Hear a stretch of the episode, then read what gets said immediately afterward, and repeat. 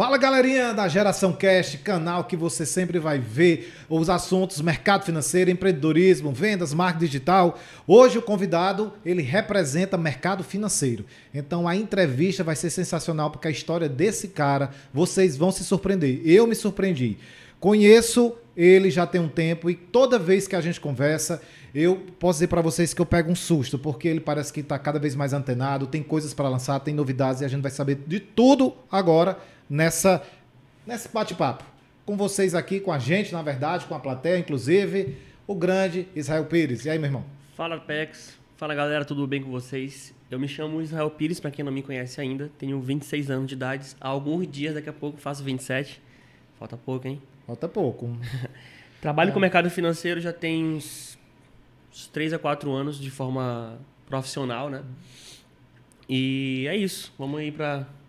pro bate-papo aí do que, que vai rolar nessa noite. Posso aí. perguntar tudo mesmo? Pode perguntar tudo, aí a gente vai responder tudo. Então, maravilha. Sem, Já... sem tarja preta. Quero saber, pra... Quero saber de você, é... antes de mercado financeiro. Sim. Sei que tua formação é, é engenheiro, né? Engenheiro de produção, engenheiro Engenheiro de produção. Engenheiro de produção. Mas, uh, antes da engenharia, o que é que... O que é que tu pensava? Tu sempre pensou em ser trader? Como é que trader nasceu na sua vida? Como é que o mercado financeiro veio? Mas assim, conta, conta a tua vida antes até mesmo na engenharia, até a gente chegar lá no mercado financeiro. Certo. Mercado financeiro. É, eu sempre tive a visão de empreender, né? Eu sempre tive a visão de não depender do tradicional. Só que minha família, por ser muito cética, por, por, por pensar que para você ter sucesso na vida, teria que ter uma graduação de faculdade... Trabalhar por trinta, trinta e cinco anos, quarenta anos naquela profissão. Tradicional, família tradicional. A família, né, tradicional. Dessa maneira. Então, a gente que, que nasce, né, com esse viés familiar, a gente acaba aqui entendendo que, de fato, aquilo vira a verdade absoluta.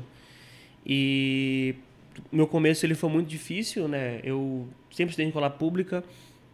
Porque tua família veio de classe média é. baixa, é isso? Minha, minha mãe é costureira, Sim. né? E meu pai começou, na, na época, na empresa Vale como ferroviário. Né? Uhum. Depois, com o tempo, ele foi crescendo dentro da empresa, mas sempre não, nunca foi uma, uma vida muito escassa, mas também eu não tinha muitas regalias, né? Era tudo muito controlado, até porque eu vinha de uma família classe média e para mim ter sucesso era como se fosse eu ter a mesma vida que meu pai, não que ele não tivesse sucesso, porque a definição de sucesso varia de pessoa para pessoa, mas até muito tempo eu internalizei isso muito na minha cabeça, tanto que eu queria me formar, conseguir um emprego na mesma empresa que meu pai e dali uhum. para frente trilhar uma carreira profissional.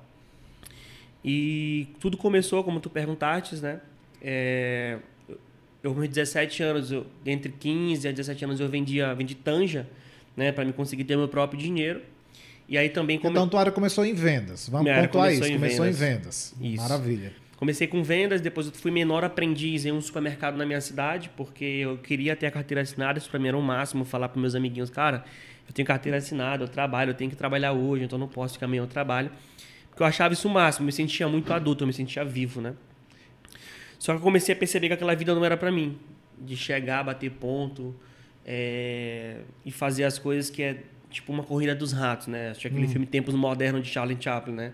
Você acaba fazendo todo dia a mesma coisa e não, não começava a ver progressão na minha vida. Porque, porque a, a, cada, a cada vez mais eu acho que a população, Israel, está se conscientizando que O, o grande lance para o novo milênio não é vender horas, né? É vender conhecimento. Sim. A galera conhece, vende horas e a, a venda das horas elas nunca são valorizadas. É, sempre a hora é, é, demanda ter um preço lá X, né?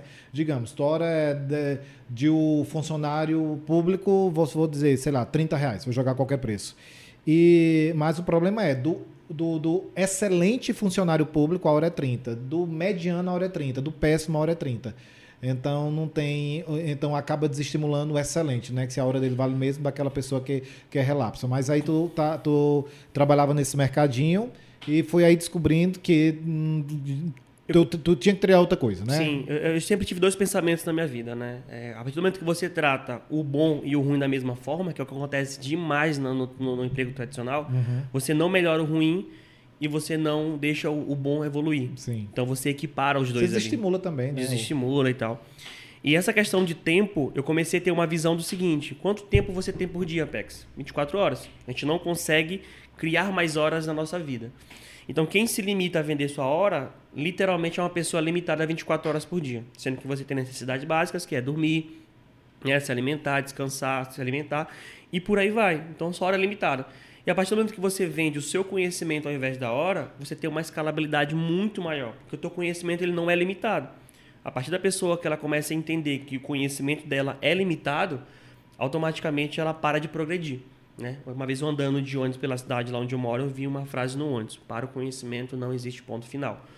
Então, a gente sempre tem algo a aprender, né, à medida que o tempo vai passando. E eu sempre me projetei em relação a isso, né? Então, tipo assim, eu tô para conhecer alguém que tenha a minha idade, que possivelmente tenha a carteira assinada mais, do que, mais vezes do que eu. Hum. É, eu já trabalhei, por exemplo, como motoboy, entregando no iFood. Já trabalhei em lojas de shopping como Hering, C e A. Né? Passei muito tempo na C e A, então no shopping trabalhei por volta de uns dois anos e meio, três anos da minha vida. Né? Quando eu completei a maioridade, deixei de ser menor aprendiz no supermercado na época. Quando eu terminei o de ser menor aprendiz, eu ingressei na faculdade, né? Eu fui bolsista no Pitágoras. Concluí a minha graduação com vinte e dois anos. Nesse meio tempo, eu trabalhava numa empresa chamada C e A. E lembra do meu sonho de trabalhar e trilhar os mesmos passos do meu pai? Hum. Eu prestei, na época, um, uma prova, um seletivo para entrar na Vale. E foi lá que eu comecei a caminhar, né, os primeiros passos. Entrou? Na Vale, entrei na Vale, sim. Fiquei lá por dois anos. No período de estágio obrigatório era um ano. Renovaram comigo duas vezes o meu contrato por, por dois aditivos de seis meses. E foi daí que eu comecei a ser inserido dentro do mercado de trabalho. Hum. Né? Só que quando eu saí da Vale, teve aquele choque de realidade de, pô, tô no mercado, e agora? Que é a realidade da grande maioria que se forma em engenharias, em áreas técnicas, né? Não da, até mesmo na área da saúde. E quando eu cheguei pro mercado, eu não comecei a ver oportunidades, mesmo tendo um currículo bom que, por exemplo, quem conhece a Vale de, de, de indústria, sabe que outras indústria, indústrias buscam profissionais que já passaram por lá. Por N motivos, por treinamentos, por, por cultura da empresa, por, por tudo isso que a empresa investe. E é isso tudo, e, e é isso tudo mesmo que a, que, que a galera pensa lá fora? Realmente vocês têm um treinamento diferenciado lá? Imprimem uma cultura diferenciada lá dentro? Sim, é, é, literalmente lá eles imprimem uma cultura diferenciada, porque é uma empresa que tem a, ela é a segunda maior mineradora do mundo, então uhum. eles buscam muito modelo de, de cultura profissional fora do Brasil, então lá dentro é como se fosse um outro mundo, né? Sim. Eu lembro que eu saía da Vale, eu pensava que eu estava lá, eu, eu tinha cuidado com segurança, com saúde, cuidado com o próximo, né? De, de sempre estar ali atento o que que meu, o meu parceiro ali, meu amigo está sentindo, entendeu? Essa questão interpessoal, eu melhorei muito lá ao trabalhar lá dentro, porque eles pregam muito isso, né? O cuidar do outro, né? A empatia, se colocar no lugar do outro. E quando eu saí da Vale, eu tive um choque de realidade, como eu estava falando, de um mercado de trabalho. Foi daí que entrou o motoboy, né? Não tinha oportunidades, comecei a trabalhar numa loja de suplemento, mas ainda era muito limitado. Então, trabalhar imagine... como numa loja de atendente de, de, de venda de suplementos, de suplementos em frente a uma mas academia. E, ah, mas e, é, como atendente, no Como caso, atendente. Né? Aí tipo, certo. Eu comecei a ver que era muito limitado. Eu trabalhava todos os dias da semana e ganhava mil reais. E aí um amigo me falou assim: ô, tu tem moto. Motoboy ganha em média cem, cento e vinte reais por dia. Por que que tu não faz isso? Aí daí eu comecei a buscar alguns lugares, comecei como backup, né? Tipo, encontrar uns lugares, por exemplo, você é motoboy, você não Pelo vai iFood, hoje, né? Pelo, Pelo iFood, né? Pelo iFood. Então, iFood e também em lojas físicas, fixas, né? Hum. Ah, tô precisando de motoboy para hoje, eu ia. E assim eu trabalhei por uns seis meses, seis, sete meses, de forma profissional mesmo, como única fonte de renda. Nesse meio tempo eu tava, já estava casado, né? E, a, e foi uma, um período de maior provação na minha vida, porque muita gente não sabe, né? Acho que até mesmo a minha esposa, eu nunca abri isso para ela. Então, a primeira vez que eu vou estar falando isso aqui de forma bem aberta. Eu passei seis meses da minha vida depois de casado, quando a gente se mudou para uma kitnet, comendo literalmente só miojo, aquele macarrão instantâneo, sim, uhum. calabresa e toscana. Era a minha alimentação por seis meses. E por vezes, período de final de mês... Mas como assim? Ela não sabia? Ela não estava lá também? Ela não sabia porque eu, me, eu, eu, eu tentava me fazer forte. Sei, entende? Sei. É, não é essa parte que ela não sabia. É, era como se assim... Essa parte é a, a melhor parte desses seis meses. Hum. Tinha vezes que eu, como eu saía para trabalhar de noite e, e, e tava acabando, por exemplo, os miô, os nissin, essas coisas que a gente comprava para passar o mês... Ela perguntava, já comeu? E eu falava, já, já comi, tô cheio. Quando na realidade eu não tinha comido nada. Né? Minha última refeição tinha sido o almoço, porque eu sabia que ela tinha que comer. Então, para dividir, ficaria menos e os dois ficariam com fome. Então, se for para ficar um com fome, eu preferi ficar com fome. E quando ela ia dormir, era o momento que eu comecei a... Eu já entrar nesse detalhe, né? De começar a, a estudar mercado. porque eu via pessoas que tiveram resultado, mas era ali que eu ia começar a estudar, porque era o único tempo que eu tinha livre, né? E, e, e com silêncio, porque eu morava numa kitnet, era a vila, então, porventura, vizinhos gritavam, tinha som, e esse horário era um horário que eu conseguia me conectar com o meu próprio estudo. E eu comia biscoito, água e sal com água. Só para saciar a fome eu consegui ter meu foco. E durante esses seis meses foi só isso. Nesse meio tempo eu já estava ganhando um pouquinho como motoboy, e eu comecei a construir a minha casa também como ajudante de pedreiro, né? Peguei o, o pedreiro, que era o tio dela, e como eu não podia pagar o ajudante, tudo que eu ganhava, nessa época eu tinha um carrinho também, eu vendi, era o Costa dois mil, ano dois mil, vendi por valor de seis, sete mil reais e comprei tudo de material. Isso foi é, por volta de que ano? Eu tinha uns vinte e um anos, tem uns seis anos isso, seis, mais ou menos. seis anos, né? seis, cinco anos. dois mil e dezessete, dois mil e dezesseis.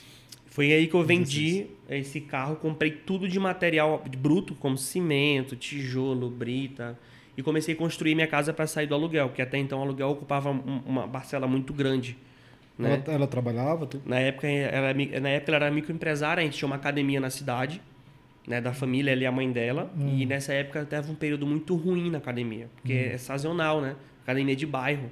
Então a gente não consegue ter uma certeza que não é tipo uma Smart Fit, que você uhum.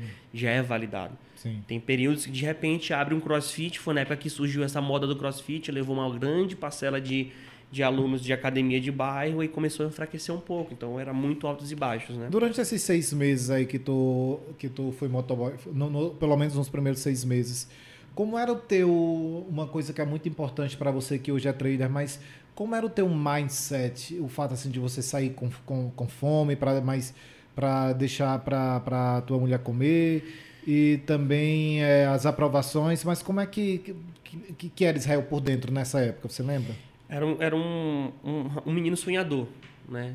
Era, eu sempre tive... Então o sonho te movia, você não era, era uma pessoa assim, que uma frustrada, desanimada, não. Você, talvez tinha uns momentos piores, mas você sempre acreditava que algo maior ia acontecer, que algo melhor ia vir. Você tinha essa eu, crença. Eu, eu tinha a certeza de uma coisa. Eu sempre estava, eu não era. Eu já ouvi, eu já ouvi isso, eu tinha internalizado antes de, dessa frase virar clichê. Tem um influenciador que eu não lembro agora o nome, que acho que é Flávio Augusto, que fala isso. Hum. Você não é trader, você está trader. Hum. Né? E você vai sempre querer buscar progress... ah, progredir em relação uhum. a isso. Eu sempre me enxergava naquela situação, mas eu falava, eu não sou motoboy. Eu estou motoboy. Eu não moro em uma kitnet, eu estou morando numa kitnet, que Sim. é passageiro. Uma kitnet, acho que não dava o tamanho desse podcast aqui. Entendeu? Era muito pequenininho. Então, ou quando eu falo tamanho, espaço físico, né? Sim, sim. É...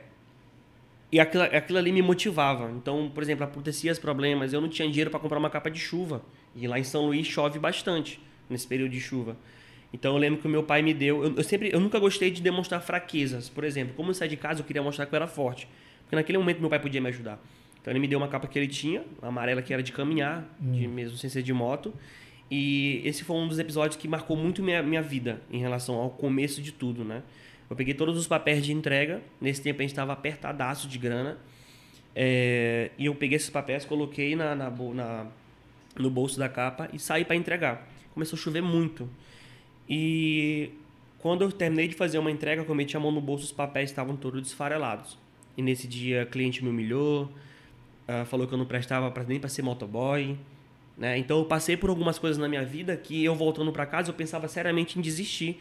E falar assim, cara, chega, eu vou botar meu currículo em um shopping da vida e vou me contentar, como eu já vi muitos caras de trinta, quarenta anos trabalhando em um shopping. Uhum. E eu ficava pensando, cara, como é que consegue viver disso? Né? E às vezes já tinha até família com filhos, responsabilidades muito maiores do que a minha, eu não conseguia entender. Mas o meu mindset naquele momento era de entender que eu sabia onde eu queria chegar. Entende? Teve um momento da minha vida, já depois, bem, bem um pouco próximo de eu largar tudo que eu estava fazendo para querer me dedicar somente ao, ao mercado financeiro, à internet. Eu, comecei, eu, conheci, eu, eu consegui um emprego, né, pela minha graduação, que foi... Eu consegui fazer duas entrevistas. Uma foi na Coca-Cola, para trabalhar na área de logística, e a outra foi na Dimensão, que é uma construtora grande Sim. na minha cidade, que lá é dividida em construtora e fábrica de aços. Eu fui trabalhar na indústria, dessa dimensão. Aí tu saiu, no caso, da, do não era mais motoboy. Eu não larguei a profissão de motoboy até... Não largou ou largou? Não, eu fazia paralelo, porque eu precisava de renda. Hum, sim, eu precisava sim. aumentar o quanto que eu ganhava. Motoboy durante a noite? À noite eu trabalhava durante o dia lá mesmo com um cargo, entre aspas, relativamente de confiança, hum. chapéuzinho, é, capacete branco, todo mundo me chamava lá de chefe, mas sabe como é que é, né? Não é aquela certeza de nada. E eu sabia que eu não queria aquela ali. Ali era um emprego que me deixava infeliz, mas me deixava feliz porque eu pagava minhas contas. Ponto. E eu precisava aumentar. A mentalidade pobre, Pex, é, saber, é pensar no seguinte. Meu custo de vida está muito alto, eu preciso economizar. E eu sempre pensava o seguinte, eu preciso ganhar mais. Sim. Então, foi aí que eu consegui trabalhar nessa indústria. Fiquei lá por volta de onze meses. Foi quando começou o período da, da, de fechar tudo do Covid. Ah, já bem, bem próximo. Sim. Já bem próximo de tudo. E só que eu já estudava mercado, né? E o mercado, ele para mim foi uma válvula de escape, né? É, tu estudava eu... o quê? O mercado à noite com os creme crack, não era? Com os creme crack e água. Uhum. Tem que ter água, né, meu irmão? Porque senão é... E como eu já estava estudando, eu não tinha dinheiro, Pex, para colocar no mercado financeiro. Ah. O que, que eu fazia? Eu peguei e falei assim, cara, não dá para querer viver disso se eu não sei fazer isso. Então eu peguei seis meses da minha vida... já trabalhando, deixei tudo na conta simulação, que é um dinheiro que a corretora diz que você tenha naquele momento, e eu comecei a gerenciar esse dinheiro. Por exemplo, lá você tem infinito, você pode operar com quantos contratos você quiser, uhum. e fazer daquilo ali uma brincadeira. Mas para mim, naquele momento, eu precisava me validar, saber se eu era capaz de viver daquilo. Fiquei por seis meses numa conta... Teu estalo começou porque tu viu alguns amigos teus Sim. fazendo isso, postando resultado, e você... se empolgou e quis começar. Foi isso, mais ou menos? A questão foi de enxergar naquilo ali uma possibilidade de mudar minha vida, né? Eu vi dois amigos meus, um é o Pedro e o outro é o hum, Rios, sim. que são da mesma cidade do que eu, e eles começaram a ter um sucesso muito rápido. Então, por exemplo, o Rios, que é um, uma pessoa que jogava... Não, e, e eram amigos próximos, próximos, porque assim, o problema de hoje em dia na internet é que eu tô, vou fazer treze anos esse ano que trabalho no mercado financeiro. Lá atrás... Você falava que trabalhava no mercado financeiro e, você, e, e ninguém trabalhava, não conhecia ninguém. Então, não se tinha nem por que uh, uh, mentir que se trabalhava, que tinha, porque ninguém nem conhecia. Quando, o hype de alguns anos para cá, né, poucos inclusive, é que começou a muita gente escutava descobrindo o mercado financeiro e daí, portanto, vem aqueles charlatões, né? Então, vem aquela galera que ganha dinheiro fácil, que dá dois cliques e diz que, e diz que é muito fácil. E quando eu comecei, não tinha nada disso. Né? Então a galera que trabalhava não tinha nem por que mentir, porque era assim, era uma profissão completamente desconhecida. Então se tu, a, a pergunta é, a tua base, a, a, o, teu, o teu start, foram mi, amigos mesmo que você é, conversava e que você sabia que não estava enganando aqueles resultados, que não estava forjando nada? Foi basicamente isso. Eu comecei a enxergar uma mudança de vida real, né? Até então eu pensava que era furada, quando eu via na internet. Sabe? Que ele arrasta pra cima dinheiro fácil. Sim. Não acreditava. Até porque, poxa, eu trabalhava pra caramba pra fazer, sei lá, mil reais no mês. Tem isso também, né? A gente, assim, às vezes, muita, em, em algumas coisas que são tão mais rentáveis do que a, do que a, gente, do que a gente faz...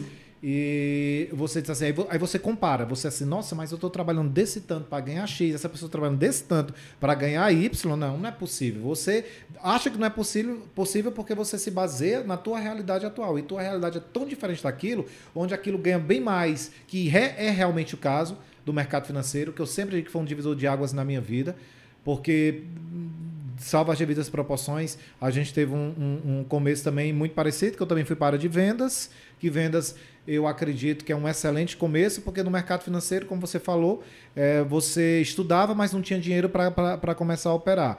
E, e comigo foi assim, eu comecei na área de vendas, com o dinheiro eu fui para o mercado financeiro, e com o dinheiro alavancado do mercado financeiro que eu vim empreender. Abri empresa aqui nos Estados Unidos, mas foi exatamente esse começo. Por isso que esse canal trata disso. De venda, nessa sequência. Vendas, mercado financeiro e empreender. Então, tu tava lá, começou no mercado financeiro através de uh, tu olhar amigos e os amigos realmente amigos, né? Pessoas dizem, olha, realmente é assim, assim, assado, tu se empolgou e começou. É, é, basicamente, eu também não acreditava.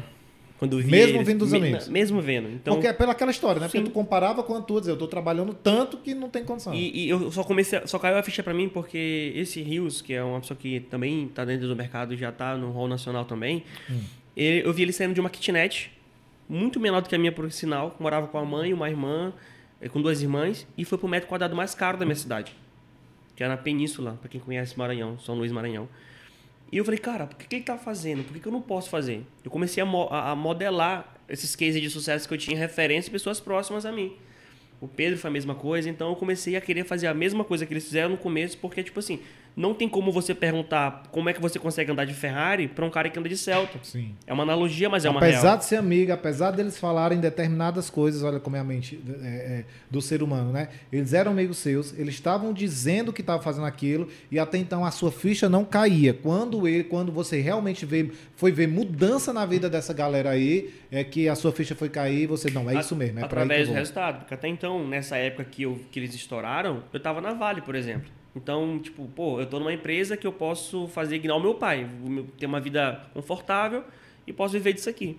Quando eu vi o resultado, eu já tava numa situação diferente, eu não tava mais numa empresa boa, eu tava trabalhando como motoboy, já tava, pô, me matando para conseguir fazer o dinheiro, para conseguir terminar a minha obra, que era a minha casa que eu tenho hoje lá, e, e, e ainda pagar as minhas contas, era muito difícil. E daí eu vi essa oportunidade. E foi daí que eu comecei a estudar. E, e nossa, virava a noite. Eu comprei um notebook pack nessa época, como eu não tinha grana, doze vezes parcelado na Casa Bahia com juros. Mas tu comprou pra essa pra finalidade? Pra essa finalidade. Hum, pra estudar. E, tipo, eu falei assim, cara, eu cansei dessa vida medíocre de ter medo de arriscar. Então, se tudo der errado, eu volto pra motoboy, pago o notebook, não devo ninguém, eu vou continuar essa vida do jeito que eu tava, mas pelo menos eu tentei. Então, imagina eu, como é que eu me senti, como é que as pessoas que estavam próximas a mim é, reagiram quando eu falei assim, eu vou largar meu emprego que eu tô ganhando aqui uns três mil reais, que já tava ganhando isso na, na dimensão, uhum, para viver de mercado financeiro. Como reagiram? Minha família, amigos, pessoas que estudaram comigo na faculdade, falaram assim, cara, eu tô trabalhando, por exemplo, no shopping, tô trabalhando na área, e tu vai pedir conta, tá no emprego que todo mundo aqui que estudou para tá, tu tá. E eu falei, eu não quero ser limitado a quanto eu ganho. Eu quero um dia responder, quanto é que tu ganha, eu não sei. Por inúmeras fontes de renda que talvez eu possa ter. No futuro eu pensava dessa forma. E esse ciclo que tu falou de é, vendas, mercado financeiro e empreender, foi natural, não foi algo que eu vi. Comecei a ver a necessidade também de empreender e de, e, e de aplicar o meu dinheiro em outras fontes de renda. Foi que surgiu a minha fábrica. Mas aí depois que você já começou a operar... Já comecei a ter resultados. No mercado financeiro e sua mente foi, foi quase que intuitivamente para empreender. Justamente, porque muita gente pensa que o mercado financeiro é que nem os dois cliques que tu comentou. Uhum. Cliquei, dois cliques, eu tô rico. Mercado financeiro, ele é um potencializador da, do teu patrimônio. Né? Ele não vai te deixar rico no curto prazo. E aí que está o erro do iniciante. Ele vai querer chegar lá, apertar dois cliques, ficar rico e pronto. Postar vídeo no, no Instagram de B M W, viajando o mundo, quando na realidade não é isso. O mercado financeiro ele possibilita muitas coisas, se você tiver a cabeça no lugar. E como é um mercado de renda variável, eu precisava fazer o meu colchão financeiro, que era empreender. Colocar um dinheiro ali que era um dinheiro menor, mas era um dinheiro que eu tinha uma certa certeza, uhum, porque a empresa começou a se pagar, gerar um caixa e eu conseguia ter uma outra fonte de renda além do mercado, né? Então, se você tiver um perguntar para qualquer outra pessoa que tenha, que é rico, milionário, bilionário, ele nunca vai depender somente de uma fonte de renda. Uhum. Então, então, o segredo naquele momento que eu enxergava as pessoas também de sucesso é que eles tinham outros negócios também ancorados por trás. Sim. E aí eles conseguiam construir um patrimônio. Porque é como você diz, né? A renda é variável, mas o boleto é certo. O né? boleto então, é certo. Tem que... E a pior coisa que tem é quando você opera para pagar a conta.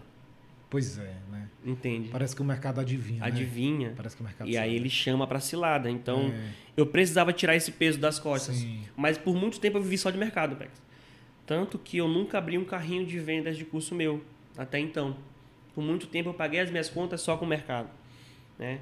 E aí imagina eu, voltando um pouco a história lá de quando eu fui pedir conta, entrou aquele período de férias coletivas.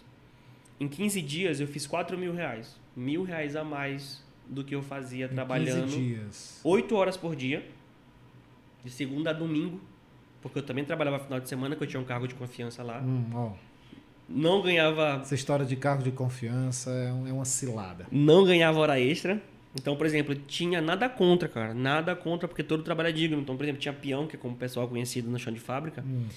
que ganhava mais do que eu, porque fazia muita hora extra, sendo que eu estava no mesmo tempo com o cara. Só que eu tinha uma responsabilidade muito maior.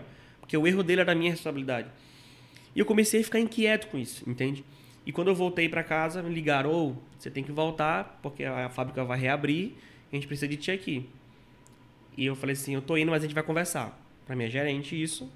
E quando eu cheguei lá, pra pedir as minhas contas, porque eu pensei, cara, antes, Pex, eu não contei isso aqui, né? Pra me operar, era no meu horário de almoço. Entre onze e meia ah, e uma da tarde. Ah, durante também operava? Durante, eu já tava operando, buscando lá meus cinquentinha por dia, cem por dia. E quando eu fiquei em casa, eu criei coragem. Eu falei, não tem como eu ficar rico se eu não cortar o S do risco. Entende? Eu Sim. tinha que correr o risco. Então, a proporção do risco que você corre é o retorno financeiro que você vai ter em determinada atividade. Tem uma analogia que fala o seguinte, que eu até comentei contigo em outro momento. Quem ganha mais? O domador de poodle ou de leão? Né? O domador de poodle, ele vai ganhar menos porque é um trabalho mais tranquilo. O domador de leão, não. Ele está todo o tempo ali no risco. E eu coloquei todas as minhas fichas. Nesse tempo, minha casinha já estava pronto para acabamento, mas não tinha acabado. Tava só tijolo, telhado e nada. Só que eu já tava com vontade de me mudar. Eu já tinha conhecimento. Eu já tinha passado por aqueles seis meses de, de, de teste, sabe? Para me validar. Eu não precisava escutar... Dentro, dentro do mercado, você diz. É, eu não Sim. precisava que ninguém falava que eu era bom, falasse que eu era bom. Eu precisava saber que eu era bom. Sim. Entendeu? Ter a confirmação disso. E aí eu fiz quatro mil reais, pedi conta no meu emprego. E de lá para cá, foram poucas as vezes que eu fechei um mês negativo. Pois é, isso aqui, isso também foi uma das, das, das coisas que eu te conheci da seguinte forma, agora falando propriamente de mercado. É, João Guilherme, que está aqui, né? João Guilherme, ele me falou de você e falou da sua didática. Já há muito tempo antes de, de, de lhe conhecer, daquela data que nós nos conhecemos, João Guilherme falou assim, olha, conheci esse cara, tem uma didática muito bacana, a galera para quem ele, ele faz uma mentoria, gosta demais dele, e, e enfim, eu já sabia de você sobre isso. Passou um tempo e daí, meses depois, a gente já estava morando aqui em São Paulo e João Guilherme veio me falar de você, e daí quando a gente começou a conversar, Na, naquele dia lá, e a gente come, eu comecei a ver a sua constância é, no mercado. E entenda-se de passagem que constância não é sobre é, dias de ganho ou dias de loss, é sobre o fechamento do mês. Que é isso que a galera, muitas vezes, assim, dentro, que está entrando dentro do mercado financeiro, ele já começa errando, né? Porque um dia de loss, ele não quer aceitar o dia de loss. Né? Aí ele vai tentar recuperar, ele vai tentar recuperar porque ele não consegue aceitar que aquele dia simplesmente não está encaixando o operacional dele, não está um dia bom para ele, não está um dia bom para o mercado, e ele quer recuperar, e daí que é ladeira abaixo de vez.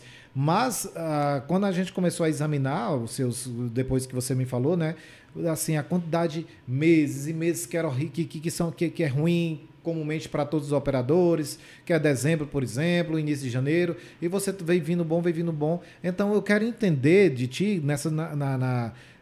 quando que você se tocou assim, que, cara, eu realmente tenho um diferencial. Sim, porque você... Eu sei que você é modesto, mas em um dado momento você se tocou assim, cara, eu tenho um diferencial no mercado sobre os demais. E quando isso, e o que você julga que seja propriamente o teu diferencial com relação ao, aos, aos demais, aos muitos que a gente está vendo aí hoje em dia? É, esse, basicamente isso aconteceu comigo quando eu comecei a não entender que... Tem um ditado que fala o seguinte, para quem é martelo, todo problema é um prego, uhum. né? Eu comecei a enxergar dentro do mercado uma, varia, uma variação, de uma, uma variedade de coisas que eu podia usar a meu favor. O que a gente encontra muito hoje no mercado? Um trader influenciador que fala que a estratégia dele é a estratégia da virada de chave, um gerenciamento dos deuses.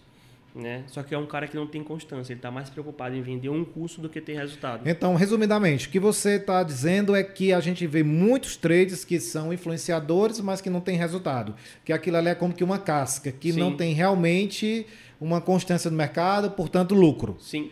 E aí, beleza, eu quero fazer a comparação agora. Pelo teu histórico que eu já conheço, e você dos muitos resultados que, que eu vi, fechamentos de mês seu, E por que é que você nunca tinha vendido o seu curso, com o seu método? Porque eu sei que você está fazendo isso agora. O porquê de nunca e o porquê da agora? O, porte, o porquê de nunca, porque antes eu tinha preconceito com o vendedor de curso. Olha que informação importante, cara. Muito eu, massa dizer isso. Por eu, que o preconceito? Eu sempre achei que o cara que vendia curso não tinha resultado no mercado. Hum. Aí você não queria se colocar naquela... Da, naquela posição, naquela que, posição. Eu, que eu tanto tinha raiva, uhum. entende? E eu achava que o cara era muito bom de marketing e pouco de mercado. Uhum. Né? E o porquê que eu nunca fiz isso? Porque eu tinha muito resultado no mercado. E pra mim, definição de sucesso era conseguir pagar as minhas contas com o dinheiro que eu fazia lá. Então, mas veja que isso é um preconceito bobo. Porque, é. porque as pessoas que estão que, que vendo de fora pode, podiam pensar da mesma forma. Assim, como penso, inclusive, como pensam de mim. Cara, se você tem tanto resultado de mercado, por que é que você vai empreender? Como que a gente só pode fazer uma coisa? E como que dinheiro não é, não, não, não é aquele negócio? Quanto mais, melhor. Porque, pra minha opinião, sim. Quanto sim, mais, melhor. Só que aí, eu comecei a crescer o meu mindset. Comecei a, a começar a perceber que... o dinheiro nunca poderia ser o fim, e sim um meio. Uhum. Então, era um meio de eu poder dar uma vida mais confortável para minha família, para mim mesmo, para poder fazer o que eu quisesse, coisa que eu não podia fazer. Então, por exemplo, quem vê esse corpinho aqui sexy hoje, é. não sabe que eu engordei mais de vinte e cinco quilos, porque quando eu comecei a ganhar dinheiro no mercado, eu comecei a realizar sonhos, é, vontades, sonhos não, o que sonha com comida é... Não, mas... Mas vontades... Lógico. Mas vontades que naquele momento... Eu e não no pod... seu caso, devia ser pelo menos ter três refeições por dia, né? Que três. Era um sonho seu. Eu passei um mês comendo hambúrguer com três carnes artesanal todos os dias no período da... Não, aí já a gente tá falando do seu período riquíssimo. Eu quero saber um período... Porque é riquíssimo esse já, né? Eu quero saber, antes de você se tornar riquíssimo, assim, é aquela pergunta que eu falei. Por que não antes e por que agora? É propósito, Pex. Eu acredito que eu, eu comecei a receber muitas mensagens no meu Instagram de pessoas pedindo ajuda. Olha. Entende? É, comprei curso de fulano de tal, me dei mal, não tive resultado. Me ajuda, Misa. O que que eu faço? Quero aprender o mercado. Trabalho hoje como motoboy. Não tenho o dinheiro para pagar uma mentoria de uma pessoa que cobra o olho da cara para ensinar o que tem no YouTube de graça. Entende? Sim. Então eu comecei a entender que eu poderia fazer com que as pessoas tivessem a mesma mudança de vida que eu tive, só que de forma mais rápida. Porque se tu parar pra pensar o seguinte, ó, tu quer fazer um vestibular, tu consegue passar estudando sozinho, só que tu vai cometer vários erros que tu não precisava cometer, cometer para chegar lá. Uhum. Não que os erros não sejam bons, porque... Tem um ditado que fala o seguinte: se eu não tivesse cometido os erros do passado, eu não teria a cabeça que eu tenho hoje. Sem dúvida. Não é isso? Só que existem erros que são muito caros. Sim. E que podem levar à tua frustração dentro desse mercado. Como ansiedade de operação, quebrar, entender que aquilo ali não funciona, taxar isso como de forma errada. Ah, é pirâmide. Ah, não sei o que. Então, começa a criar vários preconceitos e crenças limitantes dentro desse mercado que eu passei. Eu pensei em desistir várias vezes, mas o propósito me manteve de pé. De falar, um dia eu vou viver disso. Entende? E esse mesmo propósito que me deixou de pé, me, faz, me fez querer lançar esse curso, esse treinamento, para ajudar pessoas. Entende? E, e eu já dei muito conteúdo de graça. Já cansei de abrir canal de, de WhatsApp e, e montar a galera lá para operar comigo e ensinar conteúdo de graça. Entendeu? Então, essa questão da necessidade das pessoas que me seguem de pedir por informação, me fez pensar o seguinte: cara, eu tenho informação, eu tenho que mudou minha vida, por que não compartilhar isso? Né? Só que a gente precisa filtrar. E esse filtro, a gente não pode entregar tudo de graça, mas eu entrego muito material gratuito que a pessoa consegue, com esse gratuito, iniciar o seu caminho dentro do mercado. Do jeito que tu iniciou, né? Isso. Aí o grande diferencial é se tem a percepção, porque assim... É... Quais, no final das contas, vendo aqui tua história, quais, são, quais foram os teus, teus grandes diferenciais? Em primeiro lugar, a perseverança. Porque foram tantos momentos difíceis, né? Tantos momentos difíceis. E eu vi que você foi, faz, foi fazendo várias coisas, mas você não teve medo de passar e procurar o, o, o next level, aquilo que poderia lhe deixar pelo menos numa situação melhor do que a que você estava. Desde lá da época de, de, de que você saiu lá de adolescente vendendo tanja para trabalhar como menor aprendiz, e depois Vale, e, e motoboy, e antes é, como vendedor de, de, de loja de suplemento e, e várias, várias outras coisas. Era a quantidade de vezes que você estava tentando acertar a veia de algo. Aí veio o mercado financeiro e você sentiu que, cara, é isso, é, é isso aqui, porque além do lado financeiro, tem, tem a ver com o prazer de fazer o que está se fazendo. Isso aconteceu contigo, assim, o clique. Cara, além de ganhar dinheiro, mais do que eu já ganhei na minha vida toda, o prazer de fazer isso, independente do dinheiro, é, é muito superior de tudo que eu já fiz anteriormente.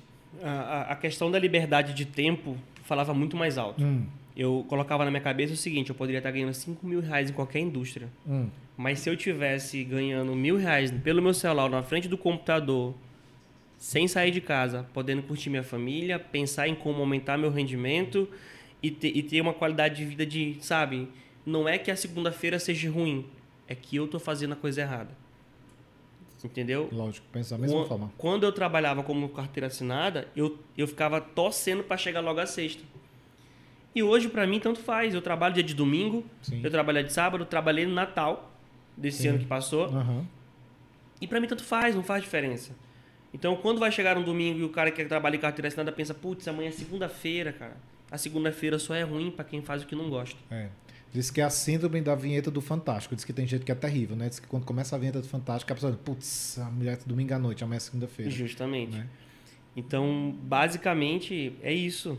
Né? Eu, eu, eu tava, tava lembrando aqui um pouquinho, né, da, da, quando eu comecei no mercado financeiro, e eu tive um clique simplesmente no primeiro dia que eu entrei dentro de um, de um, de um escritório de, de, de mercado financeiro, porque a própria dinâmica, o tipo de conversa, as pessoas, porque assim, é, dentro do mercado, assim, li, entre aspas, lhe obriga a estudar, porque, porque entre aspas, porque é da sua escolha, né? A melhoria é da sua escolha, mas os bons não permanecem, aliás, os ruins não permanecem, só os bons, né?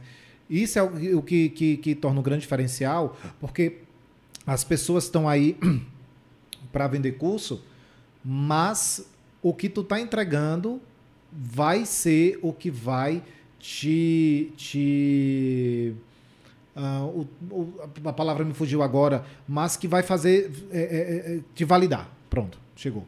A palavra é assim, aquilo que vai te validar.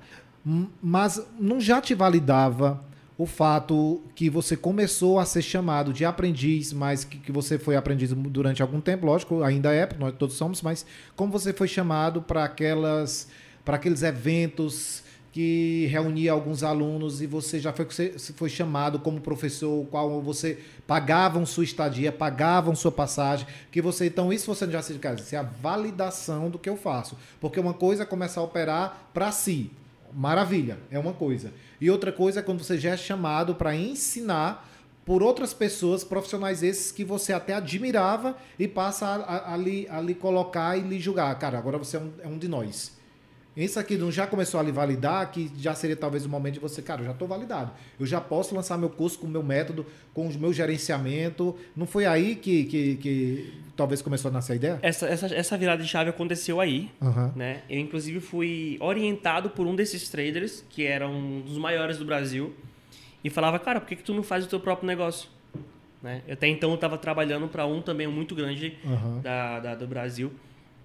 E, cara, foi muito engraçado nessa época, porque imagina só, eu olhava todo mundo pelo Instagram, sei lá, uns quatro meses atrás, e falava, putz, esse cara é foda, mano. Uhum. Esse cara é, é diferenciado, um dia, um dia eu quero sentar do lado desse cara pra me escutar. Quase inalcançável, assim, né? Era, eu, eu não enxergava, era tipo o Neymar e jogava o final do Campeonato Mundial com o Barcelona, e era Messi do lado dele, uhum, entende? Sim. Neymar era Neymar, pô, mas era o Messi que tava do lado dele. Uhum. E quando eu fui convidado pra palestrar em Santa Catarina, em Jurerê. Jurerê. Eu fui, o evento custava, na época, cinco mil reais para participar. Uhum. E eu fui convidado a ser palestrante. E tudo pago, né? Quando eu cheguei lá, eu fiquei numa casa separada só com os maiores. Aquela galera que tu admirava. Que eu, que eu seguia no Instagram e falava, cara, que isso? Então, demorou muito tempo para cair minha ficha. E falava assim, cara, eu tô do lado do cara. Né? O que, que eu vou fazer? Quando na realidade não precisava fazer nada, ele era gente igual eu. E tinha conhecimento igual eu. Só que ele já tinha mais resultado do que eu, porque ele começou a cadenciar a vida dele para um caminho diferente Sim. mais cedo. Uhum. Né? E aí eu comecei a aprender por osmose. Não sei nem se existe essa palavra. Existe. Existe osmose, mas lá na minha cidade falam muito. Aprendi por osmose, só de escutar. Uhum. E de ver, né? E foi daí que eu comecei a modelar esses cases de sucesso. Entende? Eu comecei uhum. a, a ver essas pessoas, o que, que eles estavam fazendo. E foi aí que eu comecei a perceber que eu também era reconhecido por eles. Tipo, cara, tu é bom. Imagina eu pequeno, nessa época eu tinha uns cinco mil seguidores, palestrado lá de uns caras que tinham duzentos e vinte mil seguidores, uhum. cem mil seguidores, uns caras já validados e vendiam aí, sei lá, cem mil de infoprodutos por mês. Uhum. Isso pra mim foi muito, muito forte, né? Pra mim foi um impacto muito grande. Eu já vinha germinando essa semente na minha cabeça de que um dia seria a minha vez. E quando foi em dois mil e vinte e um para vinte e dois, quando eu falei que eu, que eu trabalhei no Natal, eu comecei a, a bater forte nessa tecla, né? Cara, eu preciso transbordar na vida de alguém, eu preciso começar a botar mais minha cara, porque eu tenho muito resultado, mas às vezes as pessoas pensam o seguinte, Israel tá postando resultado para se aparecer. Mas, mas, mas falando em repostar resultado, e eu te acompanho de muito tempo... Eu vi, uh, pelo menos os últimos, vou dizer, oito meses, as suas boletas, como nós chamamos, chamamos aqui, suas boletas iriam aumentando. Você, é, todo mês, você foi aumentando suas metas de, de resultado, mês a mês. Isso, é, é como é que um trader consegue fazer isso e ainda assim de forma responsável? Por quê? Todo mundo quer ganhar muito num dia. E você foi fazendo isso e mostrando seus resultados e suas boletas foram crescendo mês a mês, sempre com no mês anterior, no mês seguinte, sempre mais do que no mês anterior. Você foi acompanhando isso. Por, porque como é que eu faço isso de forma, de forma responsável? E qual o conselho tu dá, pegando esse gancho aqui, para as pessoas que querem e aumentar os resultados, porque no início você falou, né? Quando você trabalhava na construtora, você estava lá na sua meta de cinquenta reais por dia. E já vou, já, vou, já vou emendar, inclusive, a terceira pergunta, que eu quero que tu também fale.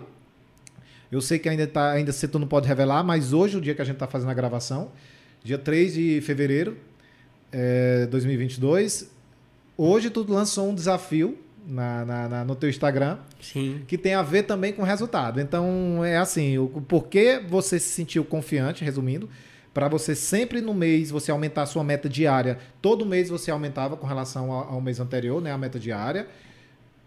Como é seguro fazer e como é que foi teu desafio que tu fez hoje de manhã? Vamos lá. Nossa, Bex, me deixou agora... Cabeça fervilhando, vamos pois lá. Pois é, mas é. Isso aconteceu que eu presenciei, né? Pega eu essa. Vi, eu vi essa história do Instagram tem, tem, tem uma horinha atrás, né? Que foi João Guilherme que me mostrou. Pega essa que vai fritar, olha só. É... Muita gente quer ter o resultado que eu tenho, ou que... mas não quer fazer o que eu faço. Hum. Qual que é a sacada do negócio aí? Muita gente quer fazer mil reais por dia, mas não aprendeu a fazer cem por dia. Ó. Entende? E quando eu comecei lá atrás... Eu fazia cinquenta, depois eu passei a setenta, depois eu passei muito tempo fazendo de cento e cinquenta a trezentos reais por dia. E o porquê que... Isso, eu vou te responder essa pergunta da seguinte forma. É, o dinheiro, ele é só consequência de um bom trader realizado, de uma boa negociação feita. Então, como eu vim aumentando meus resultados de forma gradativa, eu não senti tanto impacto. Mas imagina o iniciante. O pai dele é multimilionário, tem muita grana. Impacto no teu mindset. No mindset. O psicológico é a principal ferramenta que o trader tem que ter. Além da matéria-prima, que é o dinheiro. Então, o porquê que eu venho fazendo isso de forma consistente? Né? Porque eu aprendi que não é quanto eu faço. É como saudável eu faço essas operações de forma... É, fazer isso de forma saudável, né? Porque às vezes a pessoa pensa o seguinte, meu pai tem muito dinheiro, ou eu vendi um carro, eu tenho quarenta mil, eu tenho quarenta mil, vou fazer mil por dia. Na, na, na, na teoria, Sim. isso é lindo, né? E como que também é assim, é como a conta é assim, eu consigo fazer mil por dia, o mês tem vinte e dois dias a operar, faço vinte e dois mil. Meu, como que não tem dia de loss, como não tem dia zero a zero, como tem dia que tu não, simplesmente não tem condição... É, é, é, mental de operar, física de operar, porque tudo, tudo, tudo isso conta, né? Então, eu senti muita dificuldade quando eu precisei aumentar a minha mão de forma mais agressiva né, nesses últimos dias, mas imagina só, acostumado a fazer mil e setecentos reais por dia, mil e setecentos, mil e quinhentos, e vamos supor que eu tivesse que fazer cinco mil reais por dia. Ah. A cabeça não é a mesma, mas a operação é. Uhum. Só que a pessoa ela cai numa síndrome chamada, conhecida dentro do mercado financeiro, chamada mão de alface. Uhum. Que é o mercado ir a teu favor, você fez a leitura correta, mas você fala, caraca, tá pagando três mil, só que tua meta é cinco, pô. Né? Por que que muita gente fica nervoso quando tá operando e perde dinheiro? Quando vai operar opções binárias, que é um exemplo que eu vou trazer aqui. Sim. Quando eu entrava com dois reais, que eu já operei essa, essa droga aí. Entrava com dois reais, é, eu não ficava nervoso. Eu olhava o mercado, pô, o mercado desce, a leitura casava tudo bonitinho. E quando aumentava a mão, eu perdia. Por quê? Com dois, mil, com dois reais não me fazia falta naquele momento. Então eu conseguia operar de forma tranquila, saudável. Meu mindset estava programado para aquilo ali. Para que se, se eu perdesse, eu conseguia depois recuperar tranquilo, uhum. dois reais. E muita gente não entende isso e fala o seguinte, eu quero ganhar mil reais por dia, mas tu pode perder mil reais por dia? Entende? Uhum, tem esse viés. Se tu tomar uma semana de stop loss, ainda vai ter banca? Então, a pessoa não entende isso. E isso é vendido muito na internet. Uhum. Cara, você vai fazer seis mil reais por semana. E aí? E o risco? Eu posso perder seis mil reais na semana? Muita gente não mensura isso, não, não equilibra, né? E esse meu processo veio de forma gradativa. Acostumar a fazer cem por dia, depois acostumei a fazer trezentos, depois acostumei a fazer quinhentos. Só que o acostumar não é em fazer. Porque o fazer, você se acostuma e logo esquece. Agora, você perder vai te ensinar. Então, eu perdi mil reais hoje no mercado, fiz uma leitura errada. E amanhã eu já vou entender que aquele meu erro que me levou a tomar aquele prejuízo, eu já não vou repetir. Então, o que tu tá dizendo é que você, você sempre para em um momento, quando o mercado está fechado, sei lá, à noite, em outro momento, para você analisar o que você fez no dia, para saber o que você fez de certo e fez de errado, para você aprender a intensificar ou evitar aquilo? Eu não, eu não olho as operações que deram certo. Ah. Porque o certo estava programado para executar aquilo. Certo. O mercado, como ele é acíclico, sim. Ele não se repete, todo uhum. ano, não, não tem todo ano uma pandemia, não tem todo ano uma eleição, não tem todo mundo, ou todo ano a mesma coisa que tem, né, normalmente. Então eu vou aonde eu tomei loss, eu clico lá na operação, ele vai te dizer o momento certo que você entrou, vendeu ou comprou. Eu vou ver o que, que eu faria de diferente com o mercado naquele momento acontecendo. Sim. E o porquê que eu tomei aquela decisão. Aí eu consigo chegar, como eu sou engenheiro de produção, eu tenho, tem várias ferramentas da qualidade que eu utilizo até hoje. Isso ninguém sabe. Hum. Existe uma ferramenta chamada dos cinco porquês, para você achar a causa do problema. Hum. Por exemplo, eu não passei na faculdade. Por que, que eu não passei na faculdade? Porque eu não estudei. Por que, que eu não estudei? Porque eu não tinha tempo. Por que, que eu não tinha tempo? Eu estava jogando muito no meu celular. O problema é que você passou muito tempo jogando no celular e não arrumou tempo para estudar. Então, na operação que eu tomo loss, eu, por que, que eu tomei loss? Porque eu entrei numa região de bola que era uma resistência semanal. Por que, que eu não olhei essa resistência semanal? Porque eu não fiz o estudo que era para me ter feito antes de operar. Por que, que eu não fiz o estudo? Porque eu acordei tarde para operar e eu peguei o mercado já aberto. Então, já entendi qual é o problema que eu tenho ali para me resolver tudo aquilo que causou o problema, que foi tomar perder dinheiro. Então, isso daqui muita gente não sabe. E acha que operar no mercado é abrir nove horas da manhã, vida de trader, né, que é vendido na internet. Hum. Abrir o notebook na beira da praia e fazer dinheiro. Não é isso, não existe. Isso é o que o pessoal vende.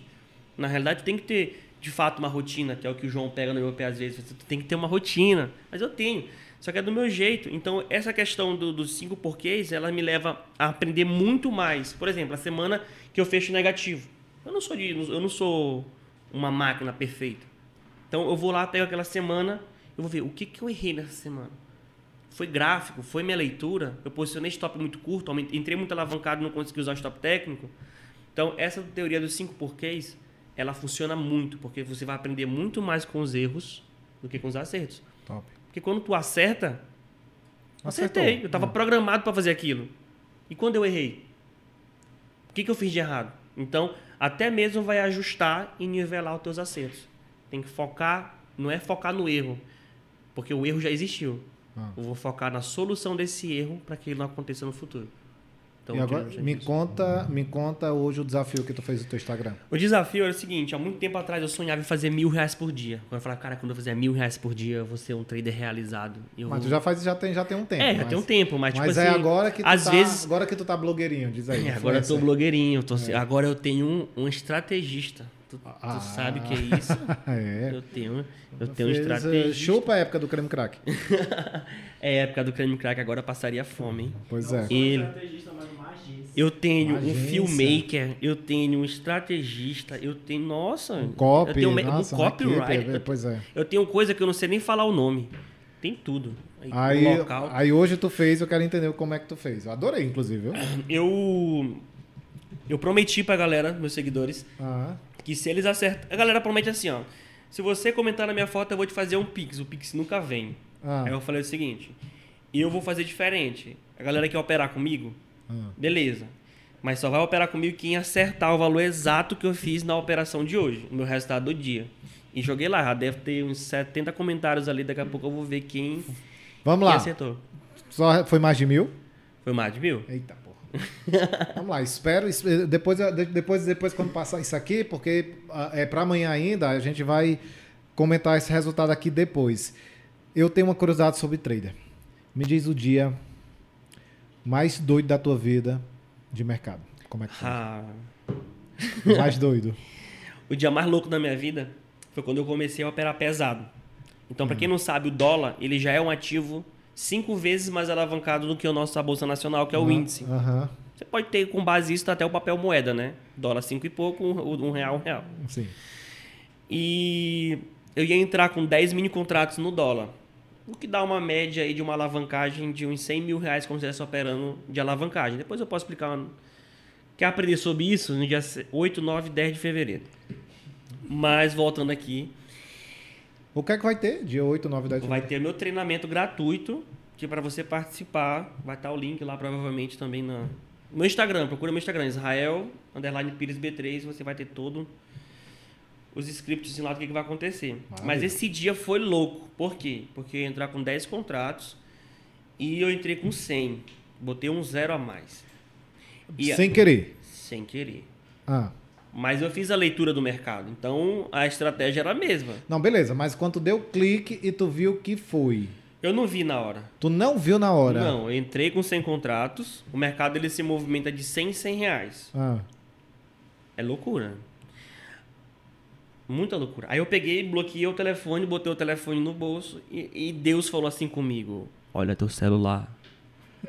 Rapaz, gostei da voz de Deus. Eu pensei que a voz de Deus era diferente, mas beleza. Essa vai. aqui é dele, hein? Ele então falou vai. assim no pé do meu ouvido. E eu falei assim, que nada, Deus, daqui a pouco eu vejo. Ah, tu tirou onda com Deus. Falei, daqui a, pouco, daqui a pouco eu vejo. Deixa, é eu sempre fico olhando o celular lá na operação com o computador. Hoje eu vou fazer diferente. Eu vou deixar ah. o mercado olhar depois. Eu olho, meu stop tá lá. Aí eu, Deus falou assim. Aí Deus falou assim, rapaz, tu olha. Aí eu peguei o telefone, né? Vou obedecer Deus, né? Quando eu abri o telefone, tava lá quatro mil reais na boleta. Eu nunca tinha feito esse resultado. Ah. E, meu Deus, que isso? cem contratos. Aí tava tipo quatro mil, quatro mil e cem, cinco mil. Aí quatro mil e seiscentos, cinco mil, cinco mil e duzentos. Eu falei, meu Deus, eu botei na boleta quando eu fechei. Aí meu coração nessa hora já não, tinha, não tava mais no lugar, né? Ah. Já tinha sumido. E aí quando eu fui ver o, o, a boleta final, tinha sete mil novecentos e noventa reais da operação. Da operação. E nessa mesma hora eu bloqueei o telefone e fiquei cinco minutos calado conversando com Deus. Primeiro, eu agradeci por não ser o contrário, porque poderia ter acontecido. Sim. E até nisso eu tomei um aprendizado. E depois eu liguei pro João. Ah. E falei, cara, tu não sabe, mas eu tava nervoso. E até então não tinha caído a ficha que eu tinha feito, porra, oito mil reais, entendeu? Uhum. Na operação. Uhum. E aí, quando caiu a ficha, eu falei assim, caraca, mano.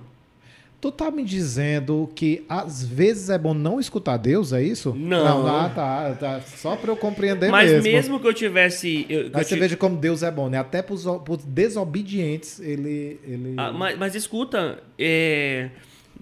O, o, mas, Porque se tu tivesse, tu tivesse olhado... olhado, sei lá, quando ele mandou da primeira vez... Mas por incrível que pareça, beleza, é. eu concordo. Mas é porque, por exemplo, dez pontos já era muita grana. Uh-huh. Com cem contratos. Então... Eu não demorei muito tempo. Eu, eu dei esse intervalo de Deus falando comigo, olha teu celular, mas tipo, eu demorei cinco minutos depois que eu botei o telefone no bolso pra olhar o celular. Uhum. Cinco minutos é um candle. Uhum. Foi só uma lapada. Puf. Eu fiquei nervoso, eu fiquei até sem operar, fechei o telefone, desinstalei o aplicativo nesse dia do meu telefone. Por que que eu desinstalei o aplicativo? Por quê? Porque a gente é ser humano. Ah. E como minha meta naquela época era menos de mil reais, lembra na época? Sim, era... ah. Eu falei assim, ó, eu tenho margem. Agora eu sou Superman, eu posso entrar quanto eu quiser que eu tenho margem. Cara, que, que história maravilhosa essa, porque até esse final, super, nem isso que todo mundo pensa, né? Se perde, quer recuperar. Se ganha, pensa que tem margem e quer continuar. Tudo é desculpa para continuar. Então, tu desinstalar foi dizer, não, se eu quiser continuar, não tenho como continuar. E, isso, mas essa questão, eu não contei essa fase da minha vida também, né? Por que que eu, por que que eu tenho esse, essa programação mental... de entender que eu preciso entender que isso é uma profissão, hum.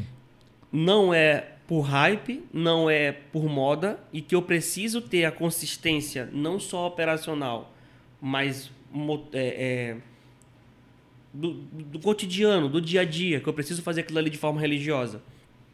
Foi desde o dia que eu tinha todo o meu patrimônio, todo o meu dinheiro era cinco mil reais, que eu tinha nessa época operando. E foi logo depois da, da, que eu saí da dimensão.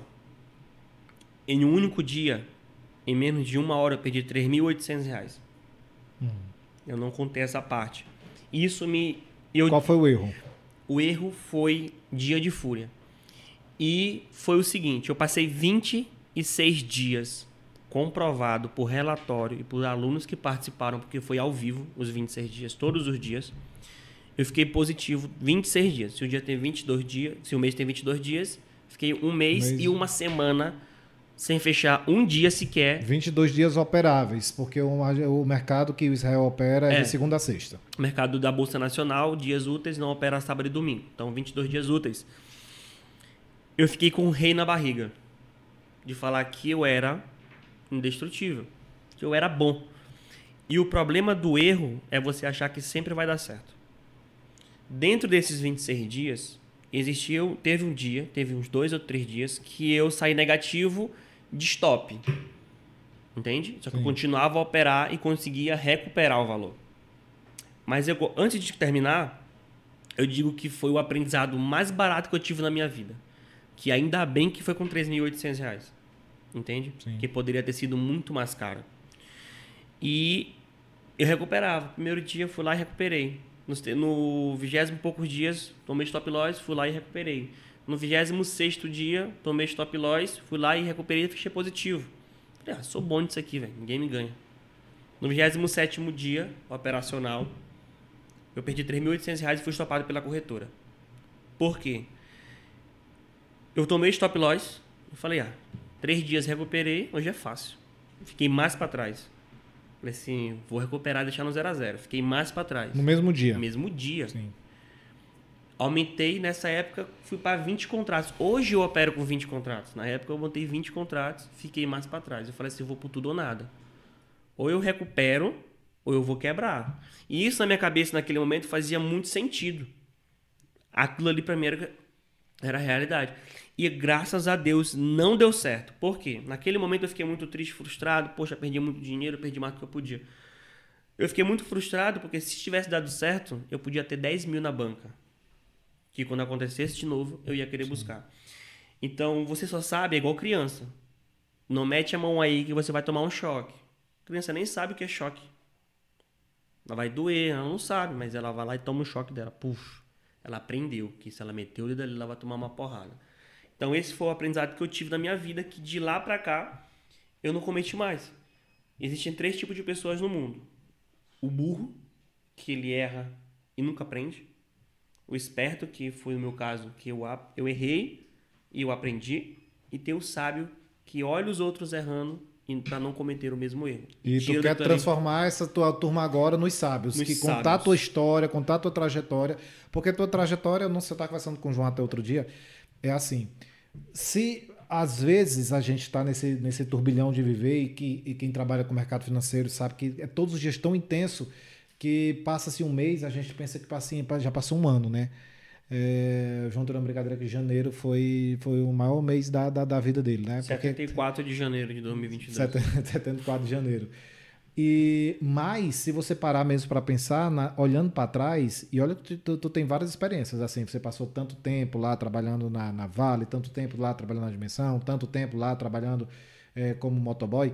E se você olhar para trás hoje como trader, como tua vida mudou no curto espaço de tempo, porque muitas vezes pensa que é muito tempo, mas foi um curto sim, espaço sim, de tempo, né? Sim. Curto espaço de tempo, não só a vida financeira, né? Mas que mais o teu mindset, teus novos horizontes, porque toda vida que você vai para uma etapa, um novo objetivo, seu horizonte vai, vai ampliando, né? Você vai querendo mais coisas muito mais muito maiores do que você jamais ousou em sonhar para trás.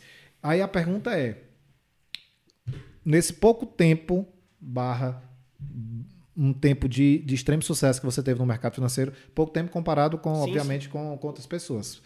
Mas o que é que você o que julga que foi um grande sonho que esse mercado realizou na sua vida? Tá vendo aqui? Ah. É, pra mim ganhar o que eu ganho hoje, Pex, eu teria que ter no mínimo vinte e cinco anos de profissão daquela que eu me formei. Oh, é. Entendeu? Então, tipo assim, em dois mil e vinte e um, dois mil e vinte, eu não falo a memória agora que eu formei, qual foi o ano, mas acho que foi dois mil e vinte e um. Eu consegui fazer, em três meses, mais de sessenta mil reais. De janeiro, fevereiro e março. vinte mil reais média mês. Não que isso tenha sido uma constância de todos os meses, um pouco mais, um pouco menos no mês sim, seguinte. Sim, sim. Mas aquilo ali para mim foi um choque na minha vida tão grande que um engenheiro master, hoje, que é o ápice da minha, da minha graduação, ele pode tirar. E isso com várias pós na costa, vinte e cinco anos de profissão, entende? Uhum. Como eu conheci engenheiros masters na época que eu trabalhava na Vale, eu falava assim, cara, que massa que esse cara ganha quase igual um médico. Ou igual ao médico, entende? E eu com vinte e cinco, vinte e quatro anos estava fazendo isso pelo celular. Isso é duplicável? Assim, a pergunta é, realmente agora, a pergunta é meio doida, mas quem te acompanhar, assistir teu curso, se dedicar, pode chegar realmente a fazer isso nesse curto espaço de tempo? Você acha que, que, que isso é algo ensinável, melhor dizendo? Sim. Por que que é? Porque processos, cada um vai ter o seu. E eu tenho certeza que eu vou ter aluno que vai ter resultado muito mais rápido do que eu, porque ele não vai precisar passar pelo que eu passei. Hum. Ele cometeu os erros que eu cometi.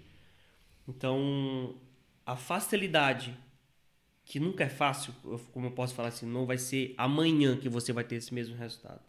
Você pode um dia tirar mil reais do mercado, mas se você não tiver a cabeça, você vai devolver no dia seguinte. Mas ele vai ter um acompanhamento próximo, pessoal, e um meu... num grupo, junto com pessoas que respiram a mesma coisa, que facilmente ele vai ter o mesmo resultado que eu em tempo menor. Então, esse acompanhamento que essa galera tem no início, assim, é, é, evita que ele faça, que ele tenha dias de fúria, que ele saia de um, do, de um gerenciamento errado. No caso, é, vai ajudando essa galera em equipe a, a ter esse, esse, eu, esse acompanhamento, esse controle, junto com você e sua equipe. Isso. Eu, eu, eu, crio, eu crio alguns gatilhos, né, mentais com essas pessoas, que é basicamente o seguinte, é criar dinâmicas para que elas não desviem o caminho. Hum. Então, por exemplo, eu tenho uma planilha de acompanhamento que foi a mesma que eu utilizei quando eu quis fazer seis meses estudando sem, sem grana, só ajudando o mercado, uhum.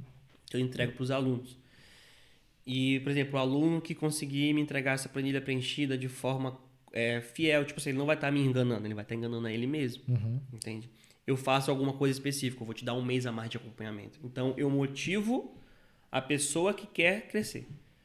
Então, se ela obedecer exatamente aquilo que é proposto na mentoria, ela vai conseguir ter os mesmos resultados mais rápido do que eu, porque eu precisei errar para aprender o que eu aprendi hoje.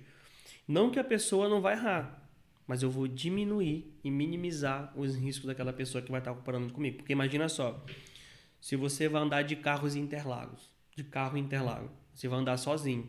Como é que você vai andar? Com medo? No autódromo? Agora, se Felipe Massa ou Lewis Hamilton vai andar com você, você vai se sentir mais confortável. Você vai ter alguém de referência que chegou lá que sabe fazer o que sabe fazer e vai te acompanhar, então tu vai conseguir ter maior é, liberdade para poder desempenhar e fazer aquilo ali que você está se propondo a fazer. Então, quando a pessoa tem um mentor, tem a quem seguir, tem a quem conversar quando passar por problemas, porque problemas não é só no mercado, às vezes o cara tá sem cabeça. É, pois é, né? E pela minha bagagem, pelo que eu já passei, eu consigo muitas vezes orientar uma pessoa que tá passando por uma situação semelhante, como já aconteceu. Eu tive um aluno, cara, me fugiu o nome dele agora aqui, mas eu acho que é Matheus o nome dele. Ele vai estar assistindo esse podcast, com certeza. Ele comprou a minha mentoria vendendo picolé, velho. Ele conversou comigo há uns um ano atrás, mandou uma foto dele num carrinho vendendo picolé na rua, e eu dei maior força, dei altos conselhos pra ele, dei algumas aulas pra ele gratuita. Vamos lá, cara, vamos começar. E ele disse que esse meu contato com ele inicial, de não querer vender algo, mas de querer ajudar, motivou ele. Imagina, eu fiquei pensando nisso, sem brincadeira, quantos picolé ele vendeu pra comprar meu curso. E eu só vim descobrir isso depois que ele falou: ô, você não lembra de mim, não? Porque na verdade não é curso, era mentoria individual. Uhum. Eu falei: não, não lembro. Você lembra daquele cara que vendia picolé? Sou eu. E eu falei: caraca, mano. O peso na consciência. Tipo, pô, peguei um dinheiro do cara, tipo, mil reais. Um cara que se matou. Minha vontade era de devolver o dinheiro, mas eu pensei: cara, esse cara valoriza tanto o, tra... o, o meu tempo e, e, e se dedicou pra isso, que eu vou fazer dessa mentoria a melhor mentoria da vida dele. E para ele sentir um pouco do peso do eu paguei, para ele poder valorizar. Porque Sim. o gratuito, as pessoas não valorizam. Por exemplo, agora, pô, vou fazer o treinamento agora gratuito com a galera. Tenho certeza que muita gente não vai acompanhar porque é gratuito.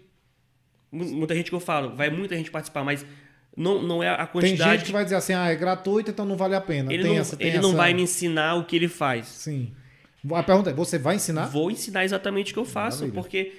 O, o mercado financeiro é porque, tipo assim, muita gente quer reinventar a roda, dar nomes engraçados para uma coisa que já existe. Vou nem citar nome, mas estratégia bumerangue. Já existe, é pullback, hum. entendeu? Eu vou fazer isso aqui, é uma estratégia milagrosa. Não hum. é, pô. Eu vou te ensinar o que funciona. E às vezes a pessoa prefere ser tapeada. Tipo assim: porra, eu paguei para tu me ensinar que isso aqui, isso aqui. É, mano, é o que eu faço, tá aqui o resultado. É. Tu quer para me ensinar uma coisa explicando que eu entro porque a lua entra em alinhamento com perfeito com o Sol, que mirou em Júpiter, que alinhou com a Terra e eu entrei por causa disso? Não, velho. É o simples.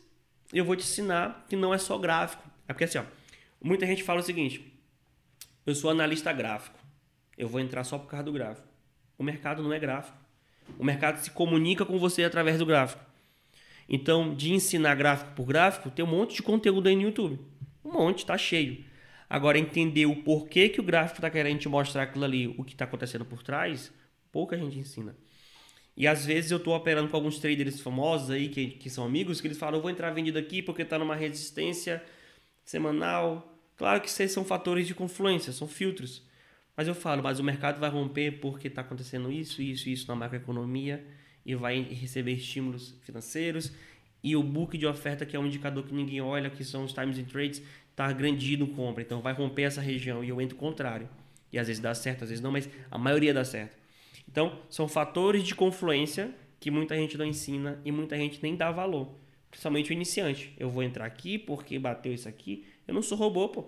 O mercado, ele se comunica com você através de gráfico. É como se fosse letras. Uhum. Você só consegue ler o que tem geração porque você sabe decifrar esse código de juntar letra por letra e formar uma palavra. Decifrou o código, só botasse mandarim, talvez, por se tratar de você, talvez você conseguisse ler.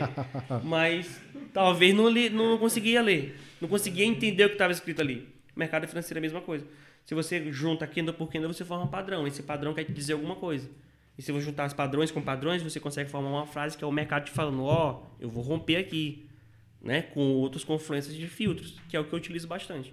E isso eu vou ensinar no treinamento de forma gratuita, porque eu quero mudar vidas. Tu sabe que tu é um nome que tá uh, hypando muito aqui agora. A gente tá, tá falou que tu vinha para cá, pra galera, tem uma galera que te acompanha, dá engajamento.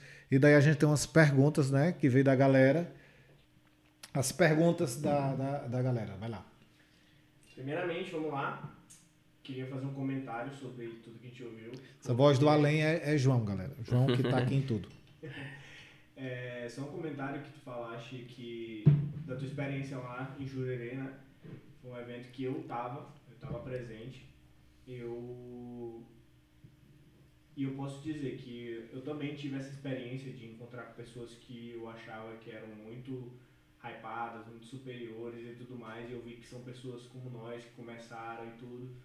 E eu posso dizer, eu fui como aluno. E dentre as palestras, a tua, sem dúvidas, foi a melhor, de fato. Cara, gratidão total. E tu sabe porque eu te falei isso lá. Verdade. Tu sabe porque eu falei isso lá. Verdade, verdade. Eu lembro disso aí que tu falou, acho mesmo.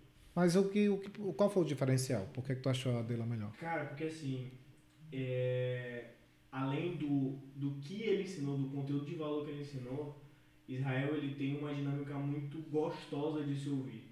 Eu tava aqui, aquela que tu falaste sobre os cinco porquês, cara, aquilo ali é genial, pô. É tipo, é muito didático e muito de valor para as pessoas.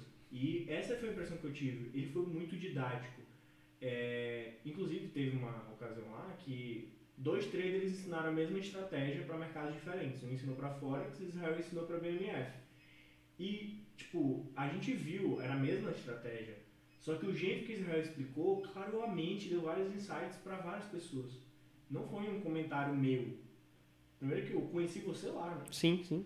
É, então, cara, foi incrível, realmente. Essa, essa situação dessa estratégia foi que ele começou... Eu nem ia falar sobre ela, eu estava explicando outra estratégia. E aí eu falei, oh, também eu vou comentar dele aqui, mas aplicada para o nosso mercado. Isso, foi. E aí eu expliquei a estratégia aplicada para B três. Show de bola. Foi maravilhoso, de fato. Mas vamos lá. Ah, tem algumas perguntas muito mais focadas no mercado financeiro, mas tem umas legais também sobre empreendedorismo. É, inclusive uma minha, que eu vou fazer. É, mas vamos lá. Ah... Eu acho que essa pergunta aqui é unanimidade. Foram várias dessas, mas eu acho que essa aqui resume melhor. Que é sempre a pessoa pergunta quanto começar no mercado, tudo mais. Mas eu acho, eu achei essa daqui mais interessante. Qual foi a tua primeira banca em mercado financeiro? duzentos reais. De verdade. Com dinheiro de quê? De, de tanja, não? De... Não, eu tava construindo... Eu vou resumir para não ficar muito corrido, né? Pra não ficar muito grande. Eu trabalhava já como motoboy, etcétera, nessa época. E eu tava construindo minha casa, pô. Então, tudo eu contava como saco de cimento. Uhum. Então, por exemplo, o saco de cimento naquela época era vinte e cinco reais. Uhum. E eu imaginava o seguinte, cara, se eu arriscar duzentos reais, são oito sacos de cimento. Então, não posso arriscar mais do que isso, porque já vai fazer falta na casa, entende? É. E aí eu comecei com duzentos, e é, detalhes... Mas uma casa com menos oito sacos de cimento, né? Ainda fica de pé, dá de boa. É, mas tipo, oito sacos de cimento faz muita diferença pra levantar. E... A casa tá de pé? Tá, hoje tá de pé. Então, tá, tá acabada. Melhor resposta possível. Essa daqui eu recebo muito também. E é uma pergunta que até me irrita às vezes, mas eu quero ver a tua resposta. Por que que você acha... que as pessoas dizem que mercado financeiro é pirâmide? Por ignorância. Mas é, quando eu falo ignorância, é, a ignorância ela só habita onde, onde não existe conhecimento. Então, a pessoa ser ignorante é porque a pessoa, a, a, o, o brasileiro em si, ele leva essa palavra muito para o lado bruto, né? Boçal, ignorante. Não. A ignorância ela habita onde não existe conhecimento. Então, por exemplo... Para um cara que, sei lá, no interiorzão mesmo, que não tem nada, o cara prefere o quê? É, um emprego ou um negócio? Ele vai preferir um emprego, não só num lugar muito distante, qualquer lugar. Por quê? Porque ele não sabe... É igual tu oferecer banana e dinheiro para um macaco. Tô rodando para caramba, vocês vão já entender. Hum. Eu, qual, qual que o macaco vai querer? A banana. Sim. É igual tu oferecer emprego ou um negócio para um humano, para um ser humano. Porque ele não sabe com quanto dinheiro, quantas bananas ele pode comprar com dinheiro. É a mesma coisa, é emprego ou negócio. Ele não sabe quanto dinheiro ele pode ter com o com, com negócio, empreender, entende? Então, as pessoas elas gostam de opinar muito naquilo que elas desconhecem. Esse é um mal que a gente tem no, no brasileiro em geral, né? Eles acabam vendo dinheiro rápido. Infelizmente, a gente tem muito profissional na área que queima o nosso mercado, que vai parar no Fantástico, mas isso não é... generaliza todo mundo, entende? Então, essa ignorância é a parte de o desconhecido, né? Eu vou, eu vou, vou falar mal porque eu não sei fazer igual. Basicamente é isso. E eu nem ligo, eu deixo, eu deixo meus resultados falar por mim. Tem. Cara, tá tão bom que tem mais duas, duas ou três. Deixa eu ver aqui. Mas essa aqui é engraçada, porque esse aqui certeza assistiu teu stories hoje. Ele perguntou assim, ó, você disse que vida de trader não é só abrir o notebook e fazer a grana rapidinho na praia. Mas como foi seu dia de operações hoje?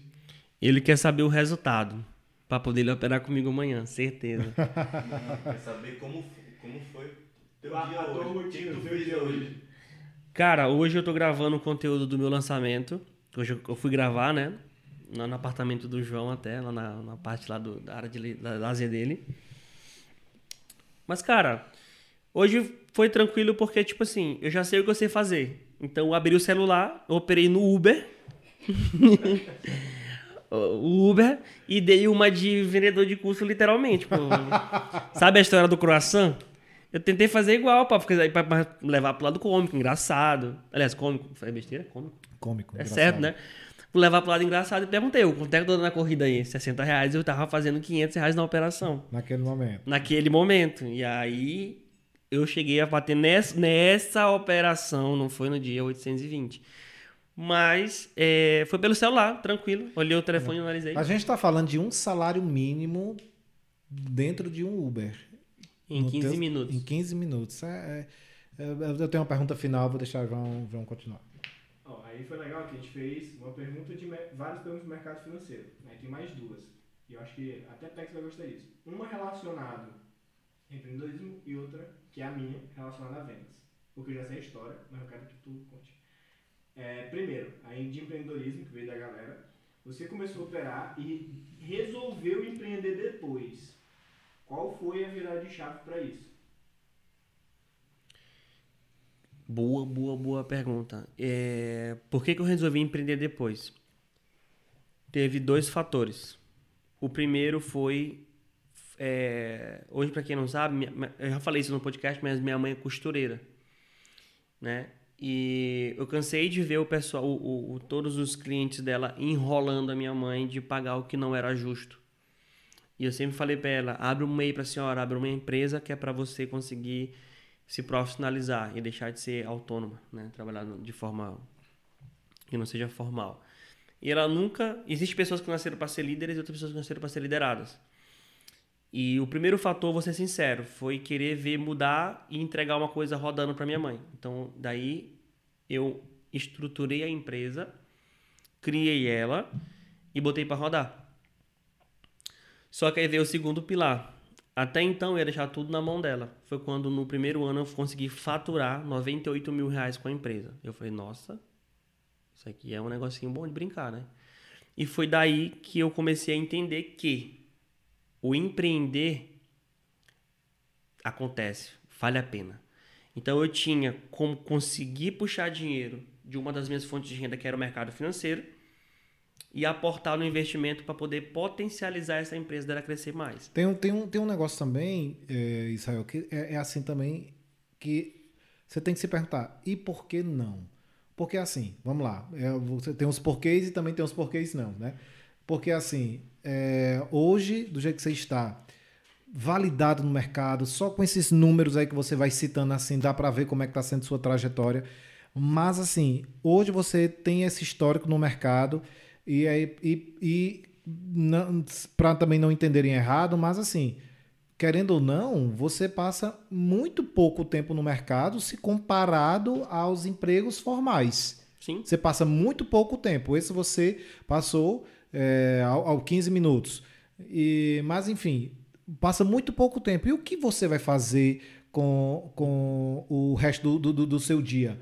Fora viver, fora tudo. Assim, seria, seria irresponsabilidade, seria idiota se você... Cara, eu tenho esse tempo livre, eu vou fa fazer, ficar fazendo o quê? Assistir Netflix? Sim. Eu vou eu vou, eu vou para uma praia? Tem hora que, que até isso abusa, né? Sim. Tem hora que até isso abusa. E por que não empreender? E do mesmo tempo agora que você tem uma metodologia como... João, de novo, eu conheci você...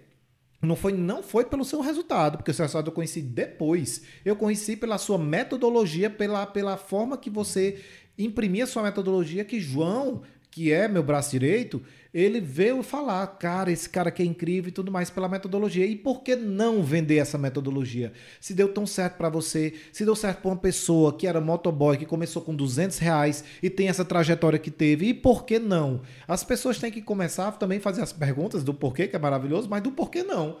Por que não? Eu não vou vender minha metodologia, por que não? Eu não vou empreender se eu tenho esse tempo todo, né? Não é verdade? Vai, João. Essa, essa, só estou dizendo um gancho. Essa questão é muito importante, Pex.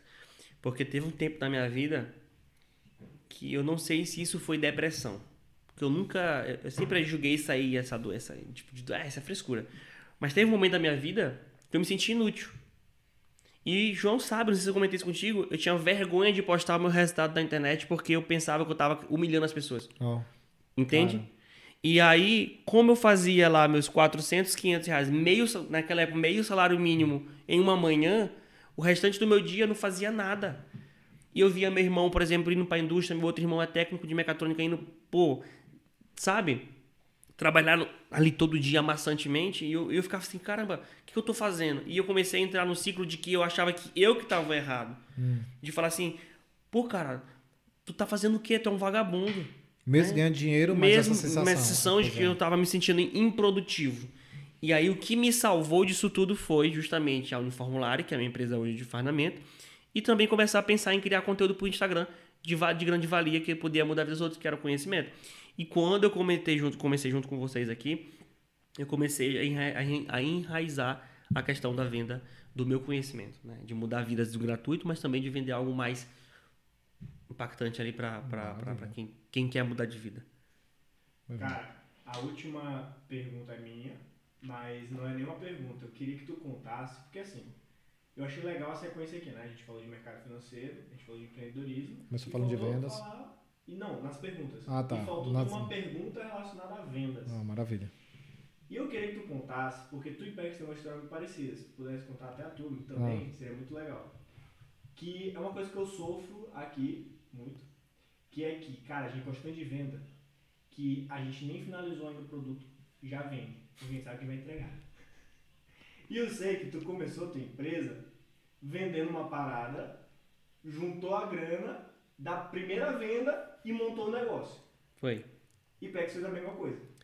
Como? Eu, com outro negócio dele. Então eu queria que vocês dois contassem as histórias, porque eu acho que isso vai ficar muito legal pra galera. Tá, vamos lá. A Uniformular surgiu, eu não tinha um real pra colocar nela. Depois eu investi, claro. E aí, no antigo local que eu trabalhava, eu sempre fui conhecido como ferramenta. O cara que desenrola tudo, que sabe onde é que tem fornecedor disso, que consegue, sabe? E me ligaram, ou, oh, você sabe onde eu consigo um farnamento aqui pra ontem? Eu sei, eu sei. Tava precisando de dinheiro. Eu falei assim, eu consigo. Só que eu não sabia, eu não tinha expertise com nada daquilo ali. Eu sabia quem fazia e sabia quem queria. Já dava o negócio. E aí eu, ela falou assim, me... pega pra mim um orçamento disso daqui, vou te mandar no teu WhatsApp. Mandou, olhei a relação. Falei, e agora? Nunca cheguei nessa fase. Aí eu tive uma ideia. Vou ligar pra três malharias, vou pedir o orçamento deles e vou baixar um real de cada peça. E liguei. Ô, oh, quanto é que você faz isso aqui? Aí eu recebi os três orçamentos e levei lá, pra, no caso da minha mãe, na época, ela era a única costureira. E eu falei, ô, oh, a senhora cobra quanto pra fazer isso aqui?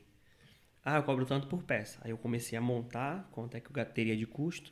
Aí eu falei o seguinte, dá tanto, cobrei a pessoa. E eu lembro que esse mês foi muito louco, porque no meu primeiro mês eu fiz sete mil reais. Porque essa empresa era como se fosse um... Um, um, um holding. Ela tinha uma empresa que fazia Sim. várias outras empresas lá, que era tipo... portaria, engenharia, não sei o que, não sei o que. Uhum. E aí eu comecei a me conectar com as outras empresas delas e comecei a fazer vários farnamentos, sem ter nem experiência de nada. Então errei muito, pequeno prazo, dei prazo curto, errei, mas aprendi.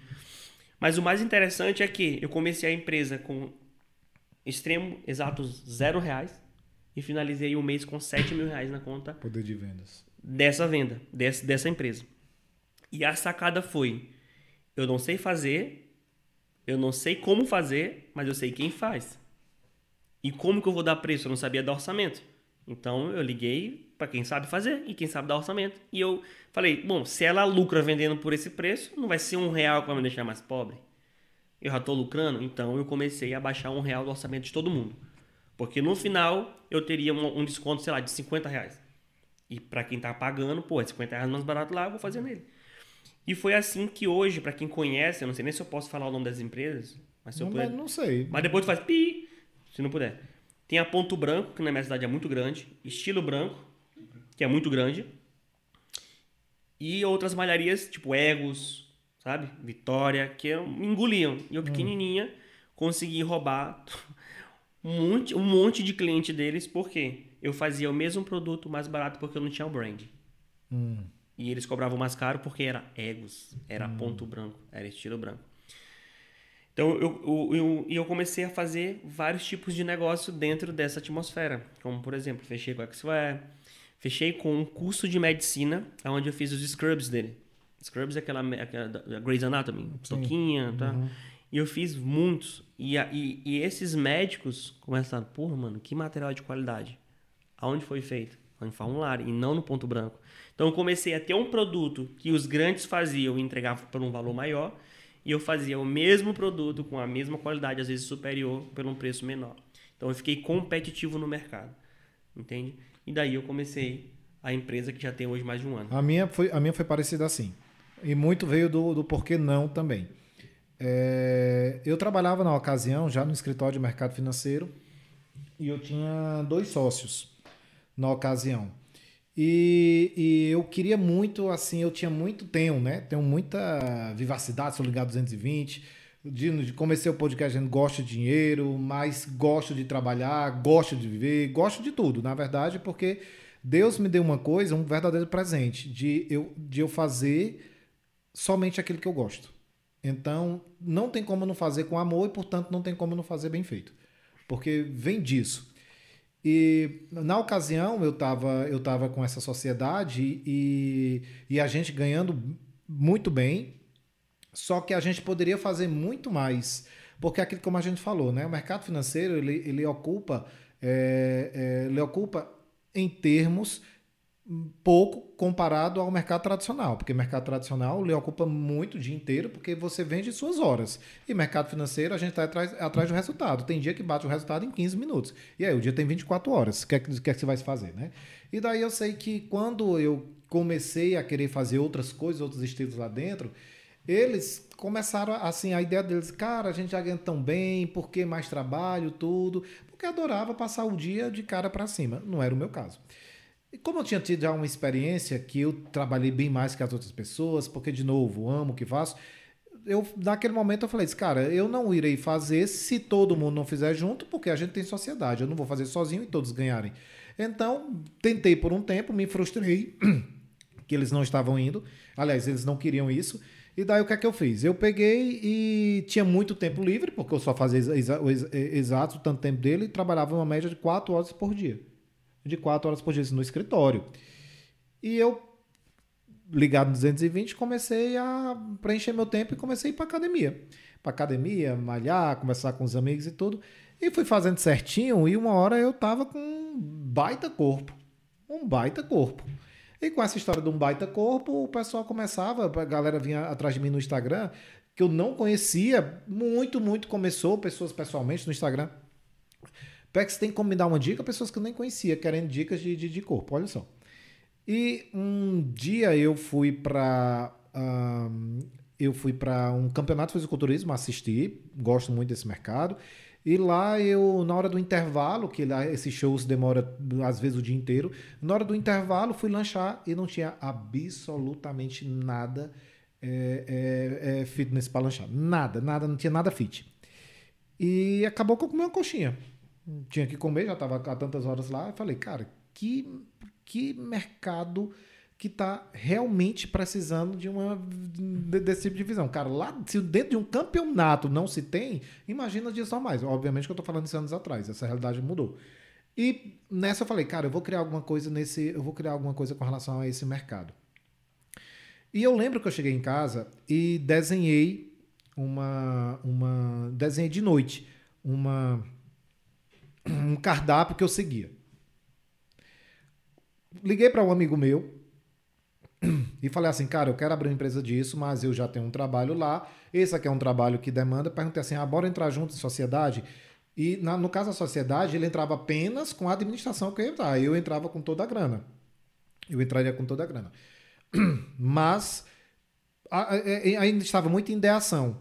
Mas aquelas coisas que só, só Deus pode explicar, né? Parece que quando você se coloca uma certa, uma, uma certa é, nível de frequência, lá você capta uma energia que vem do universo. Por incrível que pareça. Quando eu liguei para esse meu amigo, faltava duas semanas para o carnaval. E meu amigo falou assim, pega essa ideia boa, mas só faltam, é, faltam duas semanas para o carnaval, ninguém vai gastar com isso, com, com, com, com, ninguém vai gastar, vai gastar dinheiro com isso agora. Vamos pensar isso depois do carnaval.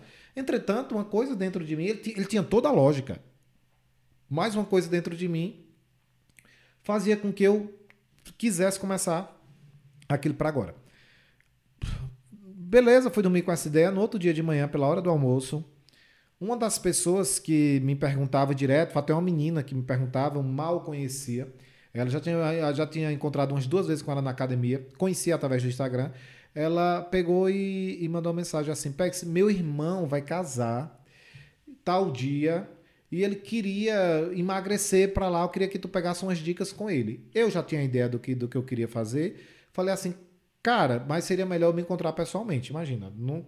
E, e, e, e nessa ocasião, encontrei com ele, marcamos pro mesmo dia, foi ele e a noiva dele para fazer esse, esse pacote.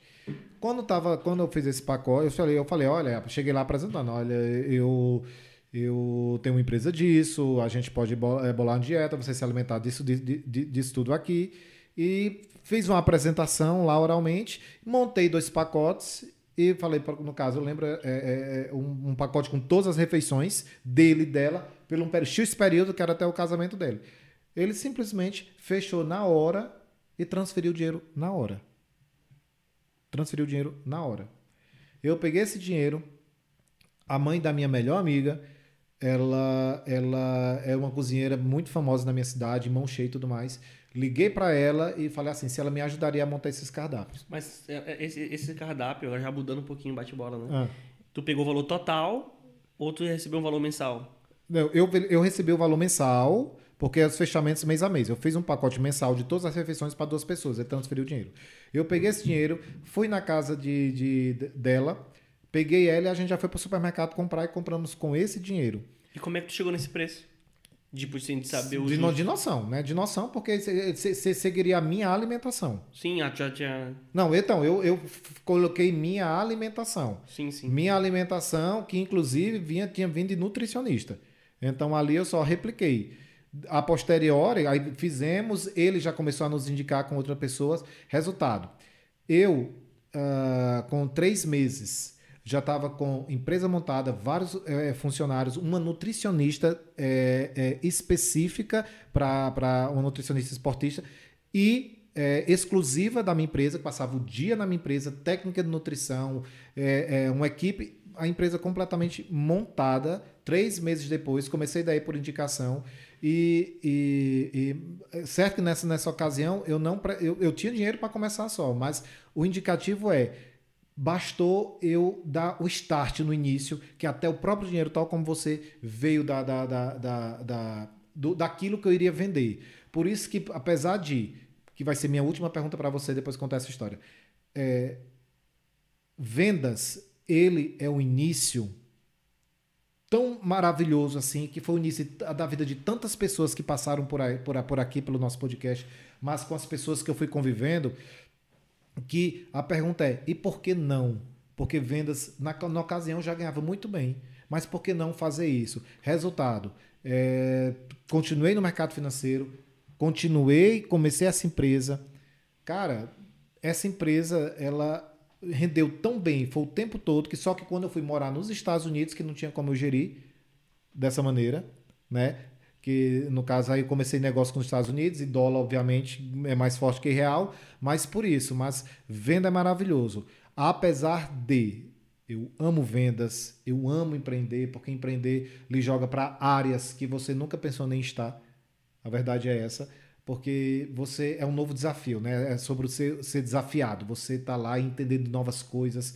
eu faço isso direto com o João, isso vai assim nos, nos enriquecendo. Parece que nossa vida é, assim, é uma vida validada, uma vida que nós vivemos em, pela vida de três pessoas. E olha que a nossa rotina, a gente consegue, isso é maravilhoso, é, é conectar, né? Vendas, mercado financeiro e empreendedorismo. Mas, sem dúvida, a coluna vertebral da minha vida financeira, de tudo aquilo que eu consegui, da minha liberdade geográfica, financeira, de tempo, de história, é mercado financeiro, que é um grande alavancador. Por isso que tua história é tão bacana para mim. Eu escuto calado, porque você vai escutando.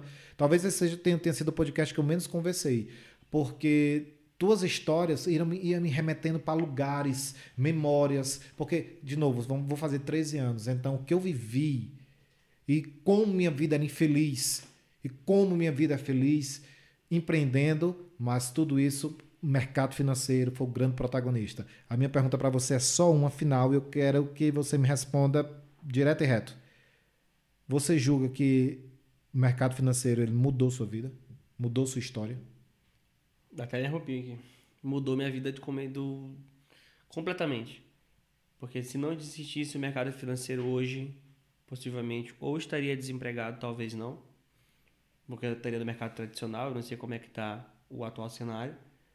Ou eu estaria vivendo uma vida infeliz de trabalhar, não do trabalho de trabalhar de segunda a sexta, porque eu trabalharia de segunda a domingo, mas está fazendo algo que não brilhasse meus olhos. Entende? Então, o primeiro passo, eu penso na qualidade de vida.